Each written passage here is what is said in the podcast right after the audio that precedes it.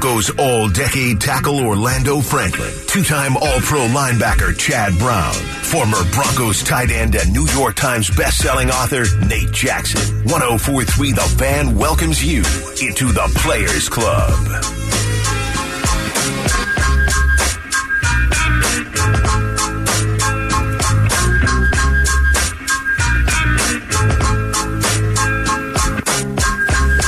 Good morning. This is the Players Club.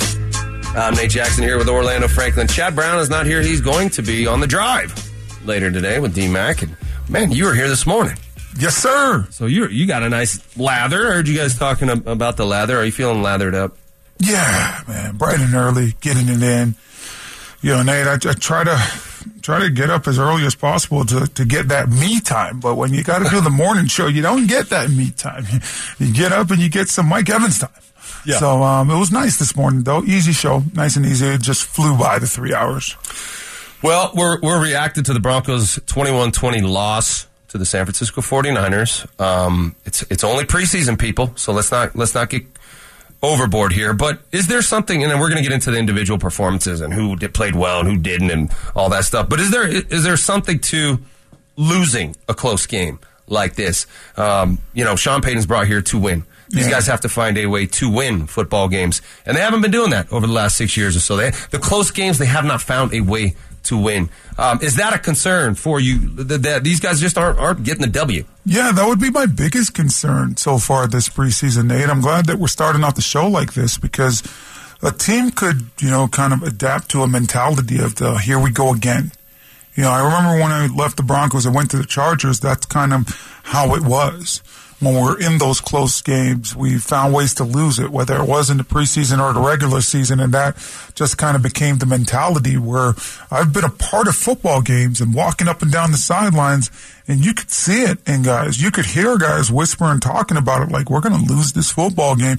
And yet there's four minutes left. So the last two weeks and how the Broncos lost, you could get into this vicious cycle of, yeah, can we win the the close game? Can we pull it out? Or there's going to be some kind of letdown, whether it's on offense or the defense is going to give up a late touchdown for us to lose this football game, and it could start. You know, creating a mentality out there for those guys. So hopefully Sean Payton and his coaching staff recognizes that. And you know, they are showing where the corrections could have been made and where they should have won this football game. And the guys in that locker room are buying into that. Yeah, I, I look back on my career and, and, and, the preseason games I played here, and, um, you know, winning always matters to head coaches. Like to head coaches as competitive as Sean Payton is, and as Mike Shanahan, um, they always wanted to win the game. Now it wasn't the end of the world when we didn't win the game, but um, they were happy. It was a happy locker room. You know, just being in, a, in an NFL locker room after a win, uh, it's something that, you know, it's hard to describe. And even when it's a preseason game, that matters a lot. Now, Russell Wilson was brought here to be the closer, right? To be the winner that he was in Seattle. Fastest quarterback in the history of the game to 100 wins. Obviously, he wasn't in the second half, so we didn't get to see him close it out. But, um, where are the winners in this locker room that these guys can look to and say, show me the way because you just talked about that feeling in the locker room where it's just like, man, here we go again. Yeah. Right? Justin Simmons, one of the best safeties in the league, has has done nothing but lost here. Yeah. Does Justin Simmons know how to win in the NFL? Do these guys know how to do it? Yeah, so I think that you're looking at like guys like Mike McGlinchey, right? Coming from a winning program out there with the 49ers. I think that there is no, it wasn't like if you, Sean Payton didn't just happen to fall in and bring in all all these guys that had played for him with the Saints. Like there's a that's part of a, a reason as well, helping to kind of usher along the culture and guys that have been there before. Ben Powers coming out of Baltimore. Baltimore's been a playoff team. You're hoping to that Russ could regain his form and when he got here because of all his accolades and all the winning that he's done in Seattle. And when you start looking at the defense, you look at guys like K'Waun Williams. You look at you know DJ Jones. These guys, he said, we're going to lean on you. But also, I think the defense has a nice little springboard of last year, knowing that, hey, guys, we weren't the problem. We were a part of the solution. We got to continue to hold up our end of the bargain because last year we did that and the other two phases didn't. So there are multiple ways I think that you could kind of look and, and kind of, you know, navigate these waters in a locker room if you're Sean Payton. And and the end all be all Sean Payton, right? You have a winning resume. Um, there's a reason why the Broncos decided to pay you whatever they're paying you. There's a reason why you're one of the highest paid coaches in the National Football League, and that is to get this thing turned around and change the mentality and change, you know, the outcome and the end of games where we should be able to steal a couple games because of you, because of your experience and that chess match that you're going to be playing with these defensive coordinators each and every week. Sean Payton was a little upset at the refs uh, for for a few things that happened at the end of the half. Um, he thought there was a second on the clock and should have got one more play there. And had that happened, maybe the outcome would have been different in this game.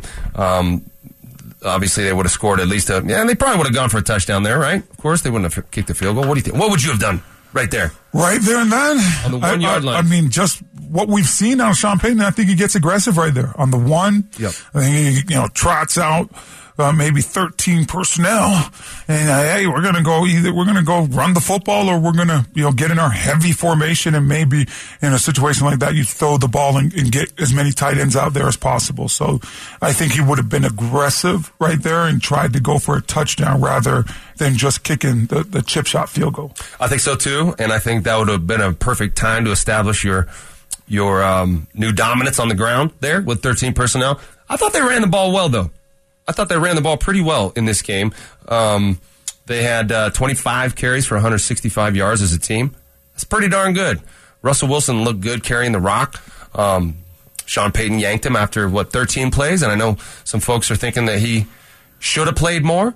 What What are your thoughts on that? You think Russ should have played more? Or do you like Sean Payton? And we're going to hear from Sean Payton as the story, uh, show goes on. But did you like Sean Payton's answer and philosophy with putting in Jarrett Stidham with the ones? Um, so, do I think Russ should have played more? Absolutely, I'm I'm a fan of that. I, I, think that whenever the starters are out there, the starting quarterback should be out there. But do I accept Sean Payton's reasoning as far as why Russell Wilson was pulled? Yes, I do accept it. Do I understand the purpose behind getting Jarrett Stidham out there with the ones in preseason? Absolutely, I understand it. I've been out there where the quarterback changes, and you know, if you're Garrett Bolles, how many snaps have you had with Jarrett Stidham? You probably have had a handful at this point, if any at all. I don't really remember Russ missing a lot of practice time this training camp. We're getting a lot of vet days like we've seen other guys. So um, I think that that only helps the football team. But at the same point, for me, Russ is going to be the starter you're going to win and lose games because of Russell Wilson. I thought he, his decision making was great, but I think that he still needs as, as much reps as he could get before, you know, week one against the Las Vegas Raiders. I really like what I saw from Russell. Uh, I'll be honest, I've been a little bit uh, skeptical that, that he could return to form. I thought what he did in the game was. Wait a minute now. You're going to get a lot of pushback from the, these texters. There's, there's some people, hey, he's running around too much. Hey, he didn't look good. He's only three for six. I get that, and and look, that might have been why Sean Payton pulled him out because he is he is running a lot. He doesn't want him to get hurt. Last year when he did take off running a bit, he did get hurt. You know, you remember last year he he dove for the end zone, and maybe this because he's a little heavier, but he dove for the end zone, didn't get landed on or anything, tore his lat just from reaching out his arms. Uh, took off uh, uh, for a first down the other way. Um, another game tore his hamstring, just untouched. Right. So is his body prepared for for what we saw? You know, a couple days ago, that style of play. Can Russell do that style of play for four quarters for 17 games straight? I think so. I, I think that you know he made a real dedication to changing his body. I think you know intermittent fasting. It, it's not something that's easy, right? And if you are a guy, Is that what he's doing?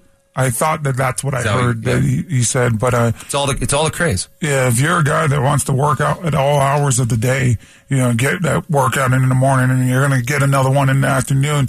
Uh, intermittent fasting is you're only allowed to eat at certain times during the day, right? So that could be a little bit harder. Uh, I think Russ has done a heck of a job of getting his body in the shape that it needs to be in in order to have success for 17 games. So, you know, does that stop him from injury? No, because you just talked about two injuries that he had last year that he didn't get hit on. Well, do I know 100% that that was because of Russ being a, a little bit heavier? I don't know that. But at the same time, if you could get yourself in the best shape possible, you're going to put yourself in the best position possible in order to succeed. And that's all Russ did this offseason. So kudos to him with that. But I think Sean Payton is doing a heck of a job with how he's managing each and every individual. He's not looking at each guy and saying, "Hey, this is the this is what we're going to do as a football team. He has a plan for each and every individual. What you like that. Nathaniel Hackett, for me, didn't really have a plan for each and every individual. He had a plan for the football team, and I don't necessarily think that that was the right approach to the season last year. Yeah, as far as intermittent fasting goes, I'm more into uh, intermittent eating. I just eat every hour and uh, but uh, it's to each his own. And we hope Russell's in the type of shape that's going to be able to withstand four quarters of that style of play for 17 games plus playoffs. I think that's what Sean Payton has to be looking at when he sees him take off like that. Um, he looked really good running the football. He looked very decisive in the pocket. That's something Russell's always been great at. When he sees something develop, he takes off and he gets down before he gets hit. If that Russell Wilson can show up this season, I think the Broncos are going to be in good shape. There was one thing though that I saw um, in this game that encouraged me a lot, even more than Russell being decisive. I'm going to share that with you next. You've been admitted VIP entry into the Players Club with Orlando Franklin, Chad Brown, and Nate Jackson.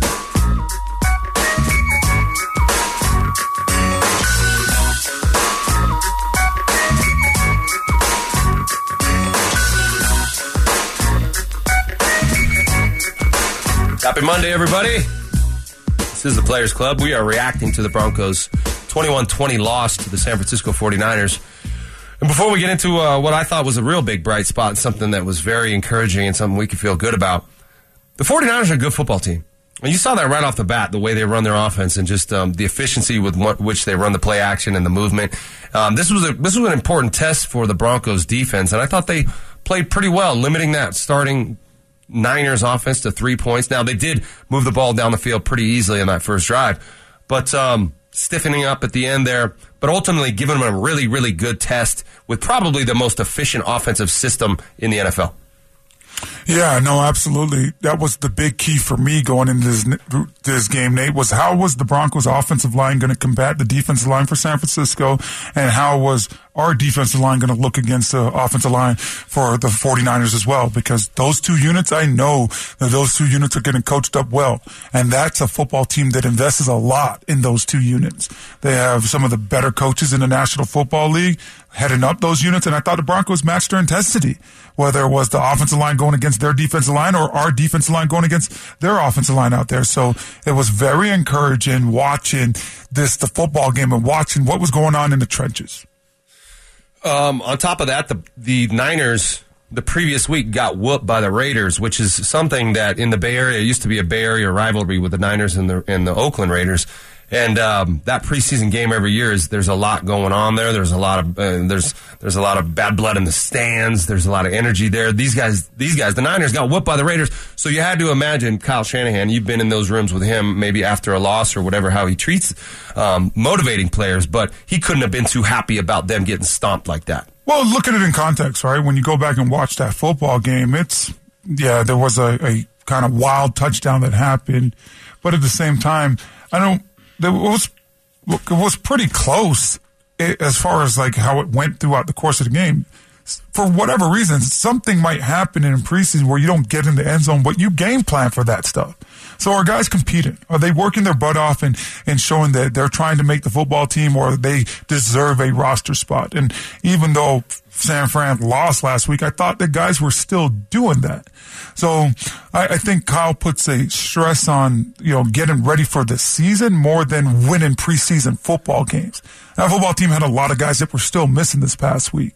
When you look at it, Nick Bosa's not even in training camp. You look at what Sean, what Kyle Shanahan said about that. He's like, I don't even think Nick Bosa has ever done a training camp while he's been here, but he's been getting ready his whole entire time. So he's going to be fine, right? Then they're missing Dre Greenlaw, one of their inside linebackers, one of the, you know, better linebackers in the league as well. What's going on with Dre Greenlaw? A little bit of an injury, banged okay, up. yeah. uh, I don't know if they plan on playing Christian McCaffrey all preseason, right. but they're also missing their other running back in Elijah Mitchell. So there's a lot of guys that are missing from that football team. I don't think Kyle was like revving these guys up and we gotta go out there and win and something has to change. I think that Kyle's just trying to get his football team ready to like compete. And w- when you look at that, I, I thought that Sean Payton did a, a, heck of a job of getting this Broncos football team in the position to compete as well. Yeah, either way you look at it, the, the team that the Broncos just played this week versus the team they played in the first week of preseason, night and day different football teams. So you got to you got to assume that the Broncos made some improvements and and made some strides between game 1 and game 2. Now, one of those huge strides and something we all love to see out there was Javonte Williams on the field. Uh, Javonte Williams suffered an ACL injury after game 4 or in game 4 last year. Only ended up with 204 yards uh, all season. The previous season, 2021 was his rookie year. 903 yards, four touchdowns on 203 attempts, and uh, really just showed some flashes that made us all think this could be the guy of the future for the Denver Broncos. Now, he went out there yesterday and look, he didn't have a, or, I'm sorry, a couple days ago, didn't have a lot of yards on the ground. He only had um, three carries for 12 yards, but he had, how many catches? Yeah, he had three catches. Oh, I'm sorry, four catches for 18 yards. And what I liked about what I saw from him through the air was those hands. Those were not easy catches he was making. Um, coming back to the ball and with Russ scrambling left on a scramble drill, he comes, you know, he's ad libbing there. There's yeah. instinct out there. One of the hardest things about coming back from ACL is not, you know, we heard Jamal Murray talk about this. He was talking about when folks were thinking you should come back for the playoffs. He's like, look, the, the set pieces, when I have the ball in my hand and I'm trying to create a shot for myself, that's easy. It's the reactive stuff. It's the stuff that's not scripted. It's the defense. It's diving on the you know uh, on the on the ground for a loose ball. That kind of stuff.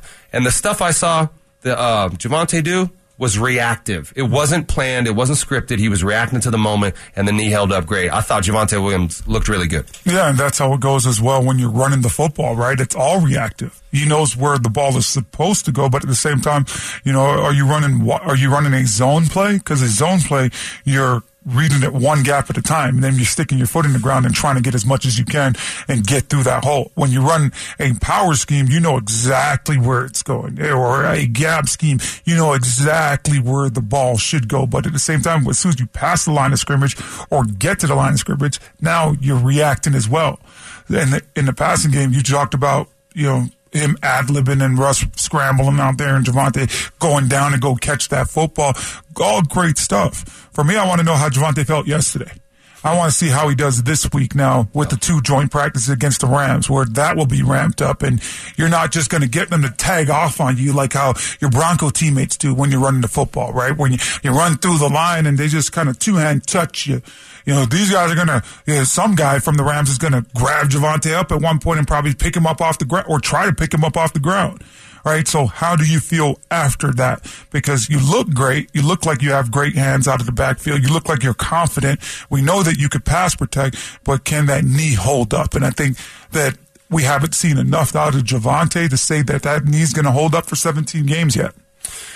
Well, that uh, that difference between practice and the game, it's it's getting tackled, like you just mentioned, getting brought to the ground. Here's Javonte after the game talking about what it felt like getting tackled. Oh no, I feel I feel good to go. Um, like I said, it was good to just get that out of the way in the preseason when it, when the games don't really count. But um, rather than having it come in the regular season, I'm out there nervous or anything like that. Um, yep. I mean, th- th- there's so much you just um, you, you don't know until you know. Like you got to be. I'm sure he's concerned that will it hold up. Yeah, another part of that, you know, his post game clips the other day, he talks about you know having a little bit of nervousness to it, to it, and and you know, thinking about the last time he was tackled to the ground, he tore his ACL. Yeah. So that mental block is going to be there until you get tackled to the ground again. The great thing is that he looked good. He looked comfortable. He looked confident. And, you know, hopefully you know, this was a big step in the right direction in his process of coming back to playing football games. And now him being able to rely on his skill set and know that, yeah, I still got it. I didn't lose anything because I tore my ACL and I had to learn how to rewalk and all these different things. So considering he is coming, he's, you know, he, he looked good, but he is still coming back from a, from a severe knee injury. Uh, Samaje Perine, has never been a true starter in this league. He's he's flashed, and um, uh, he believes he should be. And a lot of folks in Cincinnati believe that he was one of the best players on the team. Now he's backing up Joe Mixon, so he wanted to get out of there and give give himself an opportunity to maybe play more. But with the emergence of Jaleel McLaughlin as well, I'm going to read a text to you, and I want you to react to it, Orlando, uh, from the RamosLaw.com text line. Players, please comment on this topic. Who is your starting running back for the Denver Broncos? Is McLaughlin the real deal? The true diamond in the rough. I know um, James Merilatt has an article right now on DenverSports.com. You guys were talking about it this morning. He believes J- Jaleel McLaughlin has earned the starter role, and you're laughing. Yeah, um, for me right now, my starter is Samaje Perine. I don't think that you just say, hey, it's Javonte Williams because there's still some things that Javonte has to work out in order to, to make it through 17 games, in my opinion. But Samaje is going to be your starter because I know he can pass protect. I love the physicality he brings in the running game. He's a very similar to what Javonte Williams is, but it's more ready it's more comfortable with his body, understands how it's going to react after a game. Javonte is going to have to figure all these things out throughout the course of the season, and he's trying to figure it out right now. Um, Jaleel McLaughlin, I just, there's a reason, no knock against Jaleel McLaughlin because I think he's a heck of a football player, Nate, and I think he made this roster 1,000%. But at the same time, there's a reason why the young fellow went undrafted. You know, five seven, under 200 pounds. I don't know how that holds up for 17 weeks as being the starter. He already, is body type wise, suggested as, as being a change of pace back, not being the bell cow back there. Do you so, think that? Um, do you think that when Sean Payton sees what he's been doing, he thinks uh, Darren Sproles? Yes, I do Darren think. Sproles. I think he thinks Darren Sproles. I think he thinks Alvin Kamara. I think he thinks like a mixture of those two, but the fact of when those two were in the game, like Sproles and Kamara's in the game, there's a whole nother, you know, asterisk on the playbook where those guys have to be in the game specifically for those plays. So I think Sean Payton's looking at 38 and say, okay, you know, here, here we go you know, maybe there were five plays a week ago going into Arizona where there was a five plays at the bottom of the depth chart with 38 in the game. But after week one, maybe that jumped to eight now. And um, just after week two, maybe that's at 12 to 15 now. I think Jaleel continues to carve out more and more plays where it's specifically going to be called up and designed for him to be in the game when the Broncos are calling those plays throughout the course of the season either way you look at it, it's a good problem to be having and a good discussion to be having when you got three guys who you feel can play, you know, because you're going to need all three during the course of a season. One of these guys is going to get hurt. Maybe two of them will. Maybe all three of them will. That's just how the NFL is. Uh, you need depth in that room, and it looks like the Broncos have it. All right, uh, we're going to continue to react to this Broncos loss, 21-20 to the 49ers, and continue to talk about the bright spots and maybe the not so bright spots. We'll do it all and more in the morning mixtape. Next. The Players Club welcomes you into the morning mixtape with a look at the biggest stories in Denver sports. Here's Orlando, Chad, and Nate.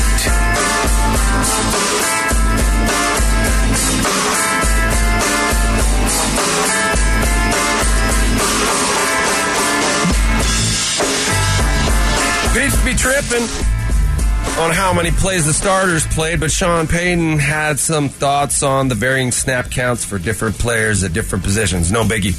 Yeah, I think we had numbers for everyone. We're, we're not looking at halves or quarters. We're looking at numbers. And so we, we kind of stood to the number count, if that makes any sense. It's easy to measure the offensive line. You get a hard number. The runners, the receivers, the outside linebackers. There's some guys that, if they're in a rotation, if they come out with the whole unit, they they may not be at the number we wanted. And then there were a few guys we wanted to see more numbers from. So I thought we we did a pretty good job. We talk about it throughout the whole game where we're at with phase one, two, and three. I thought that went smooth. Phase one, two, and three. Oh, what is he talking about with the phases? Uh, just constantly communicating as a coaching staff. Um, phase one, two, and three. That's a, your starting unit, your second unit, your third unit right? And okay, going into preseason two, you know, where do you want your starters at and your second unit and your third unit, right? Um, you know, week one, I think Sean Payton said what, 14 to 18 around there. Week two said 20 to 24. Uh, I don't know what he's going to do week three against the Rams next week, but it's just kind of staying connected the whole entire time and communicating with your entire coaching staff. If you look at like Courtland Sutton, Courtland's going to get all of his reps on offense what do you want Courtland to get in the course of a game? Okay, 20 to 24. Well, he's going to be done after that. But now a guy like Albert O, you might want Albert O to get 30 snaps, but you're factoring in special teams now. So now Joe Lombardi, Sean Payton, uh, wide, his wide receiver coach, but also the special teams coordinator. Now it's a four man collaboration to, to make up Albert O snaps and get him to where he needs to be throughout the course of the game. And you discussed it going into the game exactly what his number is at the end. So last year, zero snaps for any of the starters in preseason. That backfired spectacularly on Nathaniel Hackett. Um, assuming that you know the, these guys are going to do a joint practice, a couple joint practices against the Rams. That's going to be very physical. So you imagine they're not going to play in the preseason finale against the Rams. Probably, right? Would you would you assume you're not going to see the starters on August 26th next uh, this coming Saturday? I don't know, Nate. I mean, Sean Payton has done some things a, a little bit differently. I think you know, it's 50 50. Do they have a good practice or a bad practice? I think if the starters go out there and take care of business yeah. with those two practices against the Rams, yes, you, you, pull the plug and say, you know, see a week one against the Raiders, but they go out there and it's not crisp and you're not able to operate as an offense. You, you might say, hey, you know what, we need a little bit more work and those guys might be playing uh, on the 26th. Do you feel comfortable? Let's say he, he does shut them down and they don't play in the Saturday game. Do you feel comfortable with the, with the entirety of the, the reps being done now and that these guys are ready for the season on, on September 10th against the Raiders here at home? Uh, I got to wait until practice happens this week. I, I, really can't answer that question without seeing practice. No I, comment. No yeah, comment. no comment. All right, Jonathan Cooper balling out there wearing number zero, reiterating Pey- Peyton's comments from last preseason game. Number one against the Cardinals, that preseason does matter. Yeah, it does matter. You know, I feel like just because it's not a part of our regular season record doesn't mean that it doesn't matter to us. Every time we step on that field, we expect to win. Winning is something that we have to get used to around here in order to bring that into our culture. I feel like it, it's really good by coach to just make that a point of emphasis, whether it's a preseason game or not. Um, when we're out there, we got to win. We expect to win. Strong words there from Jonathan Cooper, and you love to hear it. Not not only to me is he is he playing like a, a guy who belongs in that starting role, but he's talking like a leader on this team. What are your thoughts on just Jonathan Cooper's emergence this camp and the way he's he's played these last couple games? I thought he's been awesome all camp. You know, whether it's been going against Garrett Bolles, Mike McGlinchey, or sometimes you know Cam Fleming and the other guys at the tackle position. I, I think that he's been very consistent and what he has done. And he's probably opened up the eyes of Vance Joseph and this entire coaching staff and said, hey, you know what? Come week one, these are good problems to have. You know, who is it? Is it Baron Brown? Is it Nick Bonitto? Is it Frank Clark out there? You know, the Broncos have found a way to create some depth in a position that, quite frankly, had a lot of question marks going into training camp. Yeah, they got some depth. Um, they have some decisions to make, like you said. If Randy Gregory's healthy on one side, who's on who's on the other side for you? Is that, is that Jonathan Cooper? Right now, it is Jonathan Cooper. And same with me. Yeah. So, you know, but I, I do believe that the Broncos are just kind of how we saw it play out with Randy Gregory being deep into the third quarter playing in that football game. And then you look at the snaps. Well, he only played 22 snaps. So that rotation was already going from the start of the game. So I like the fact that they're already thinking as it takes a village. We're going to have a nice rotation going into each and every game, and we're not just going to rely on our starters out there.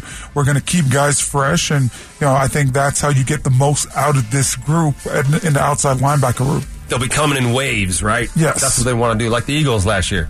Yeah, and it, you know it just benefits the team. I'll tell you, there's nothing more discouraging to an offensive lineman than that first drive that you saw the Broncos go on the other day, where there was 13 plays with Russ. Well, when you break the huddle on play and it's play nine, and and now you see a new defensive end out there, you're mm. just like, God dang, you got to be kidding me! Like you're you're dog tired, you're gassed, and, and now you're getting a fresh body. And I think that's how the Broncos are going to play this year. Frustrate a lot of teams, but you might be able to get you know a play or two each and every game by doing it that way, where now you just have a guy that's a lot more fresh than the guy that he's getting ready to go against. Uh, as offensive lineman in that situation you just described, would you rather have a guy who's a, a better player but he's tired, or or a guy coming off the, the, the sideline who you know is not quite as good but he's fresh?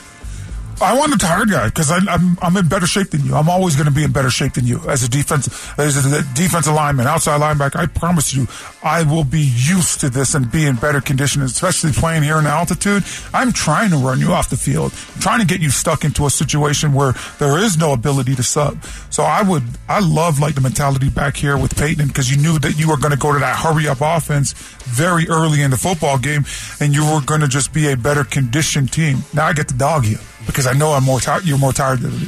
And uh, Jonathan Cooper, four tackles a couple days ago. Two of them solo tackles, one sack, and one tackle for loss. And oh, by the way, he was playing special teams as well. Nice. So that guy is uh, healthy, which is great to see because he had the. You remember he had an open heart surgery. I, I'm, he had a heart condition. I think he had surgery on it and had a wrist last year. So if that dude can stay healthy, he looks he looks like a beast out there. Uh, there we are. All right, uh, iPad, Johnny, hit it. All right, Javonte Williams. We talked about him earlier. Here he is talking about if he felt like getting tackled was the last hurdle he needed to jump over in his recovery. Yeah, um, it was really all about just getting the nerves off. Um, I just wanted to get tackled again. Well, tackle, yeah, tackled again to see how I felt. Um, and that's the biggest hurdle that I feel like I had left with the whole recovery process. So um, just getting that out of the way was good. Feeling good, getting tackled. Uh, are there any more hurdles for Javonte, or is he just ready to go now? I hurdle is now moved on to the last piece of the puzzle, and that's the recovery aspect. You know, Nate, you played in this league. I played in this league. The big thing about NFL players versus other sports is you're getting in those car crashes. And how does your body respond throughout the course of a week where now on Monday you got to go in there and you got to flush your body out. Tuesday's your day off. Wednesday you got to grind it and out. First and second down and run game. Thursday it's more about third down. Friday you're looking at the red area. And then you got to get on a flight sometimes and, you know, jump off that flight and go play a football game the next day. Is there any knee swelling? Is there any soreness to that knee for Javonte Williams? So I think, you know, he has got through kind of, if you had 10 things, he got through nine of them. The last thing now is how does his body respond after doing all the reactive stuff that the running back position has to do that we saw him do the other night? And can he get ready and with a short turnaround after six days and be ready to do it again? Yeah, and for that reason, you know, you hope that even though he looks looks good and he played well and he did everything he was trying to do and got tackled and feels good, still give this guy a little rest, pump the brakes on it, and uh, allow him to slow walk into this season. It's a 17 game season, and hopefully playoffs are going to be attached to the end of this. So Javonte Williams, great job the other night, but uh, yeah, take it easy for the next couple of days. All right, Sean Payton, guys, was pretty upset with the refs on Saturday. Is someone having a little bit of a victim mentality? That's next. Denver Sports Station 1043 The Fan presents The Players Club with Orlando Franklin, Chad Brown, and Nate Jackson.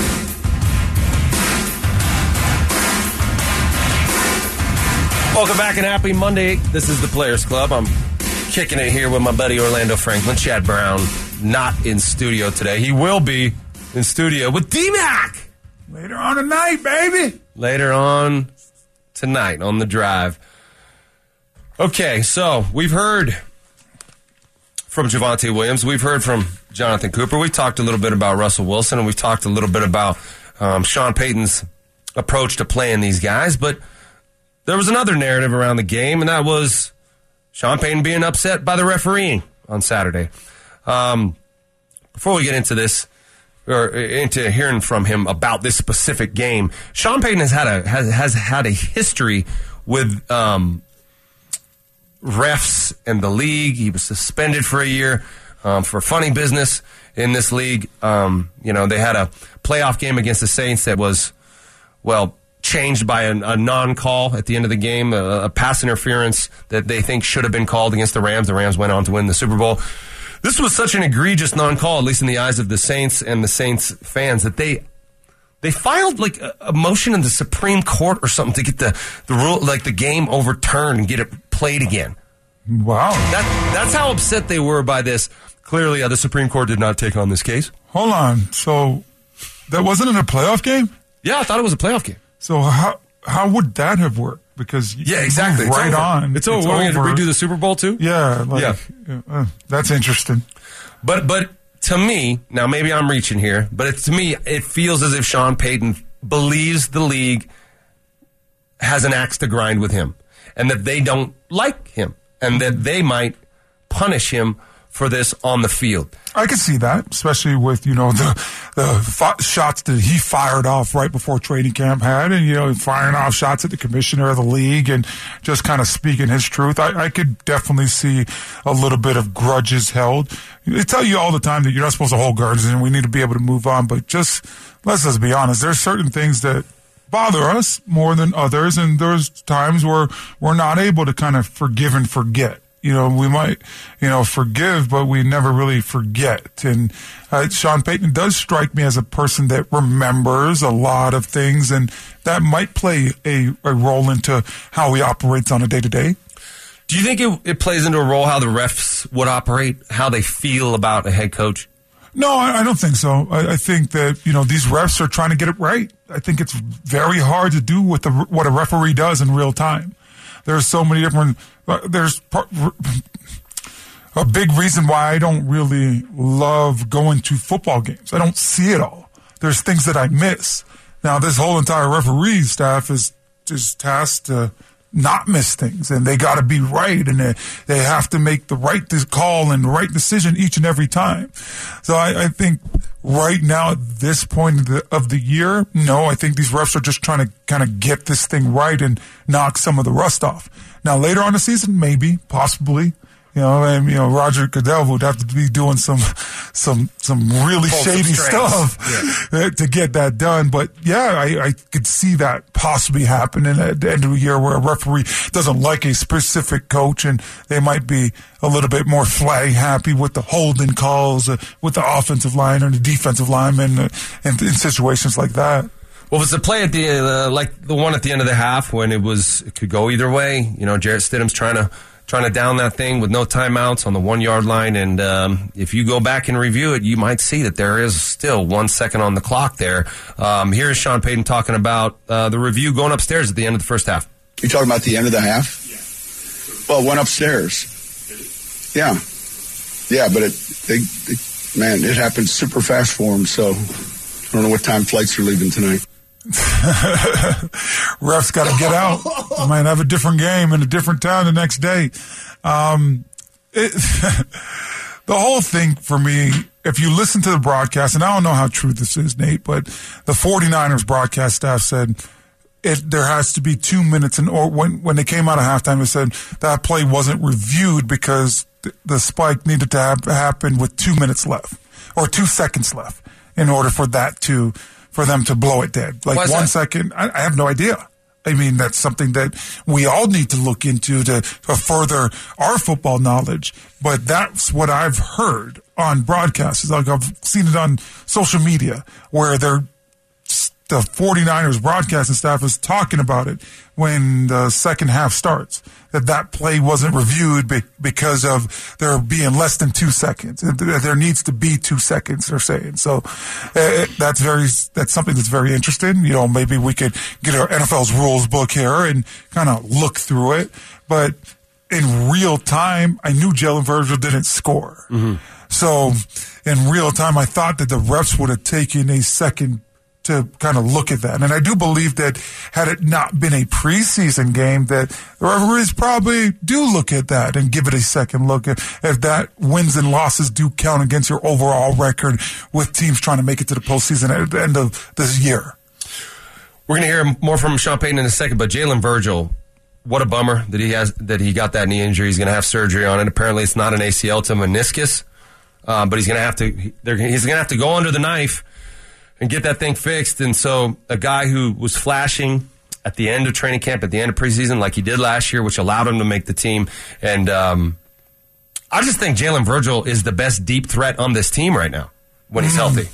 Really? I do. So you're not buying into the Courtland Sutton that he's regained a step and those 50-50 balls is his ball, the I, mentality? Show me. I mean, mm. I haven't seen a deep ball yet. Yeah. To Courtland Sutton where he where he flashed like that.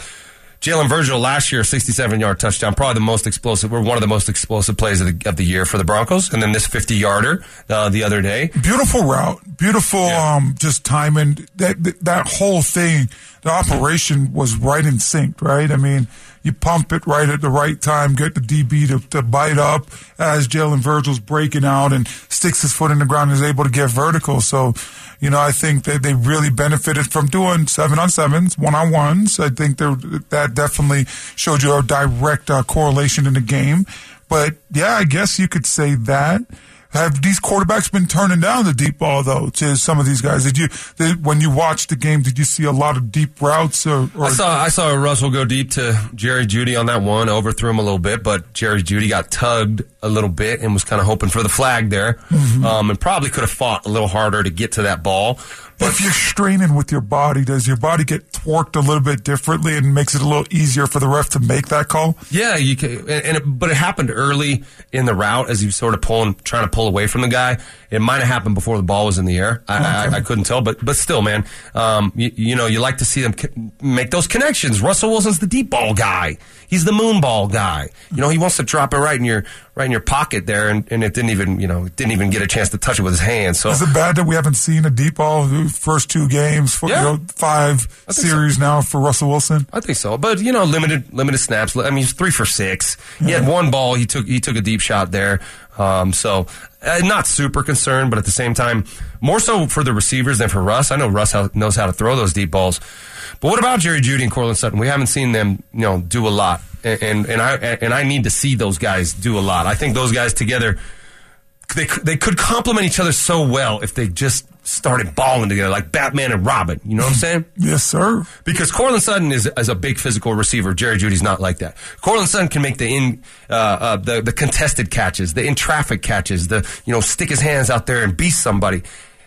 But on the other hand, Jerry Jeudy's the smooth route runner guy. Courtland Sutton's not that guy. So if they were able to to figure out the one two punch, those dudes could be a formidable duo. Maybe one of the most formidable duos in the league. But it, for me, Nate, now you're the wide receiver guy, right? You played the position. Is that an indictment on Russell Wilson or Courtland Sutton and Jerry Jeudy? What, like, what have you seen out of Jerry Jeudy and Courtland Sutton? Are, Sorry.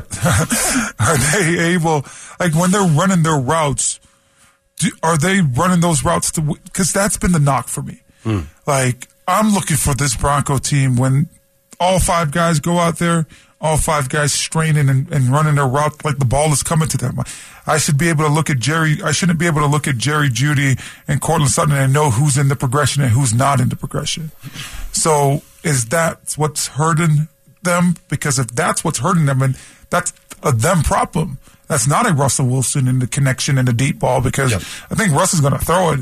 Who doesn't want to get off the field faster? If you could get 50 yards, Oh, and, yeah. you know, three plays and go 70 yards versus 12 plays and 70 yards, I think everybody would put up their hand and, and prefer three for 70. if I'm playing quarterback and I got Jerry Jeudy on my team and he's got a deep route and I see it's a favorable look, I'm going to throw him that football. I like that he threw him the football. He did get tugged a little bit. He probably could have got a flag there. If he would have fought through it, maybe he would have got one more, or maybe he would have, you know, more likely have received that flag. But no, man, I'm putting him, I'm putting more on Jerry Jeudy and Courtland Sutton. Those dudes have to step up. They need to s- step up and be there for Russell. Help pull him out of the hole that he's in. Go make a special play. Go make a beastly play. Catch a ball at six yards and take it for 60. That's what I want to see those dudes do. We cannot assume that Russell's going to do it. You got to go make a special play. If, if when I was a receiver man or a tight end or whatever, and I got a ball thrown to me, hmm. There was nothing I wouldn't do to catch that ball. It was an honor to have a ball spinning through the air towards me, no matter who threw it at any point in my life. You got to go sell out and get that thing. It's got to be important to you, and I want to see that passion with those guys as well, which you, which you didn't really. It's just hard to see it in the preseason, man, with limited reps. So fingers crossed, it's going to come together. Yeah. Fingers No, crossed. I'm right there with you, man. I think that that's the biggest knock on, this whole entire football team. And if there's one place that I think that this coaching staff could get better is stressing to these guys that when we break the huddle, just because you're on the backside of a play or just because you're the fourth option in the progression, everybody needs to be running to win those routes. Everybody oh, needs Oh, yeah. to be stressing the heck out of the guy that's in front of them and making the guy that's in front of them truly believe that this is the first option. Like the way that this guy just came out, like he's getting the ball right now. And that's how it needs to look every single play in order to be successful. And if you are able to do that, man, you take a lot of the pressure off of Russell Wilson. And then that's when everybody eats, in my opinion, where you see Courtland Sutton finish the year, big numbers, Jerry Jeudy, uh, Greg Dulcich, Adam Trautman, all these guys will get their fair share of balls their way. everything's got to look the same coming off the line of scrimmage. You're exactly right about that. The thing that was so great about, well, there was a lot of things that was great about Jerry Rice, but every route looked exactly the same coming off the line of scrimmage. Same intensity, same first, you know, three steps, three, five steps. He, same stem. He's not doing like these fancy Instagram releases off the line of scrimmage. He's just getting into his route. That's what they are, their Instagram releases. Instagram, baby. Did it for the gram. All right, guys. for the gram. Yeah, don't do it for the gram. Do it for the Broncos. yes, sir. Social media is not a team sport. All right, the good guys car show's coming to Denver, September 8th through the 10th, 2023. The Ranch Events Complex, not in Denver, but it's in Loveland, Colorado. Check it out, guys. The Good Guys Classic Performance Products Autocross Racing Series action featuring the Western States Shootout on Saturday. Shop the swap meet, cars for sale, uh, corral and vendor midway. Enjoy live music and bring the little ones to the free kids zone. Now on Sunday, see which rides take home the top awards of the weekend, including Builder's Choice Awards by Eric Peratt of Pinkee's Rod Shop. And also, guys, on Sunday, check this out. American made or powered late models of all years are welcome for our Meguiar's All American Sunday celebration. Hang with the good guys where the real car people come to play. A four packet of tickets is available right now to caller number four, guys. Caller number four right now for the Good Guys Car Show giveaway. Pick up the phone 303 713 1043. All right. When we get back, we're going to give our thoughts on Russell Wilson's performance on Saturday and get back into Sean Payton's comments on the refs. Do they have an axe to grind with our head coach? That's next.